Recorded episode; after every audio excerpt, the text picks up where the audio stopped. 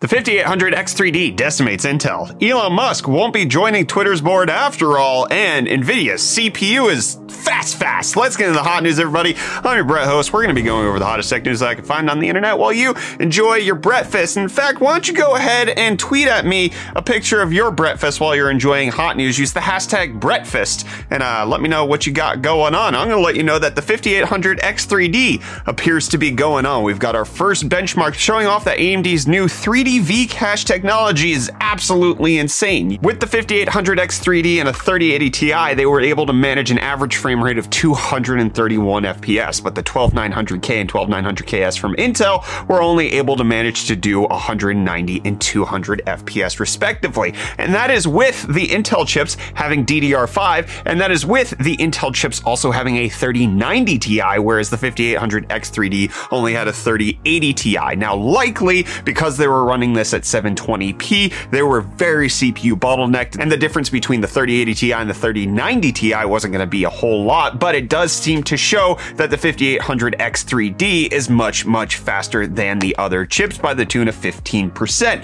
However, this doesn't necessarily indicate real world performance. We're not quite sure what difference this is going to make for people who would actually have a 3090 Ti. You're probably trying to play at 1440p or 4K at that point, so it's not really super relevant relevant comparison. However, do consider the fact that the 12900KS costs uh, roughly $800, whereas the 5800 X3D is supposed to cost like a uh, 450. So it's all right. It's like it's not a bad deal. It's supposed to be really fast. It does look like AMD's 3D V cache is going to be super good. Are you excited for it? We only have about a week left before it launches on 420. So let me hear what you think about it down below in the comments. And I'm going to also show you some new AMD technology. We've got pictures of the upcoming SP5 EPYC processors Genoa Zen 4, as well as the socket. This is a massive honking behemoth of chips. We're expecting these to be some of AMD's largest ever that are supposed to be in their server environment. We've got the SP5 socket that's going to have it. And you can just see that this is a massive chip. Four different quadrants going plopping in. You can't have more or less than four quadrants, can you? But while the SP5 is big, Crypto Stonks is losing bigly.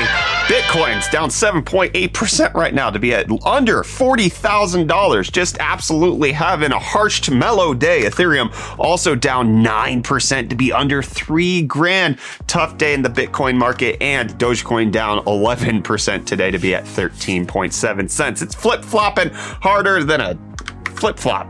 Good job, Brett. Proud of you. And while we're talking about things being on sale like crypto stonks, let's talk about the hottest tech deals out on the internet. UFD deals. Check it out at the link in the video description. Reese providing us with a good deal on a 1080p 240 hertz monitor from LG. It's down 40% right now to be only $180 over on Amazon. We also have the Corsair HS80 wireless headphones being $117 right now, which is a 22% discount over on Amazon as well. And Elon Musk saw Twitter was on a discount, bought up up 9.2% of it, said he was going to join the board, and then just decided not join the board after all. It came out from the CEO of Twitter yesterday that Elon Musk has decided not to pursue a board seat with Twitter, and that it was contingent on a background check and formal acceptance, and that Elon Musk was supposed to join as of Saturday, but that is not happening, and Elon Musk is no longer going to be doing that, and it doesn't appear very clear why Elon Musk is not joining the board. He hasn't come out with an official statement. However, there is some speculation out there that it could be that Elon Musk didn't like the rules that he would have to abide by as a director on the board, or it could be the fact that he actually wants to acquire more shares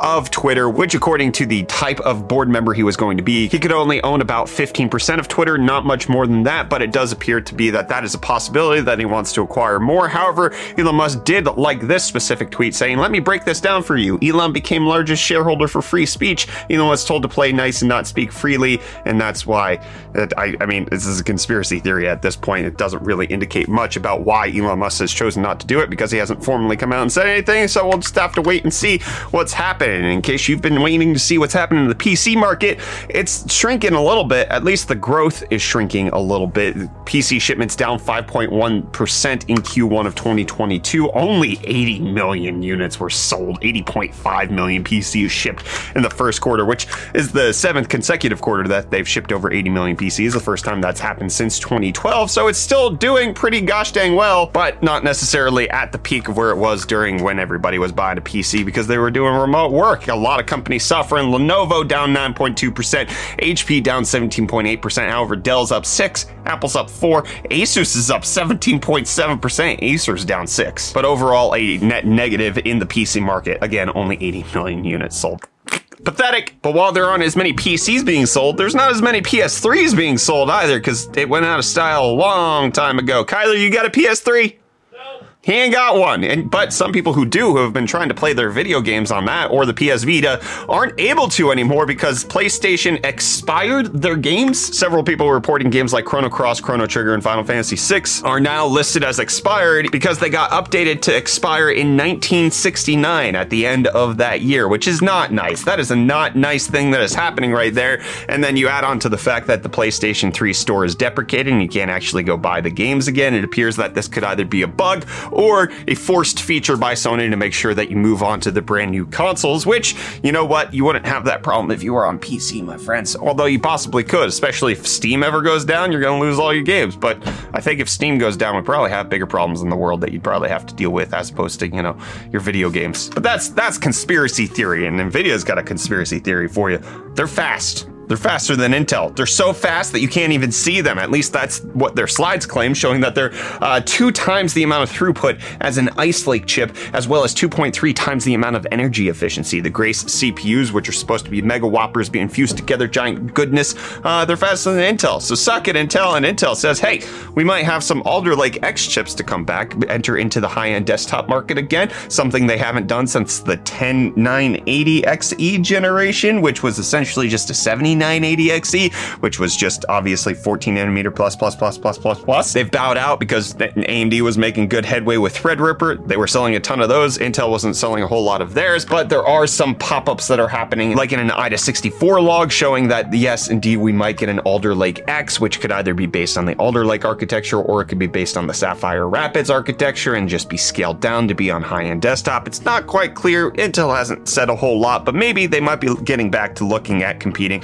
with Threadripper and AMD on that front. But I'm not going to compete for your time anymore. That's going to be the end of this episode of Hot News. We'll see you here tomorrow for some more. But don't forget that tomorrow we actually have meme review over on our Twitch channel. So in case you want to submit your memes to be in the running for meme review, do so over on our subreddit, which will be linked in the video description. See you tomorrow, friends. We're okay with bad memes as long as you're okay being roasted. I want this meme to die. Palms are sweaty, knees weak, arms are heavy. The real Slim Shady, mom's bag Mom's bag. bag bag.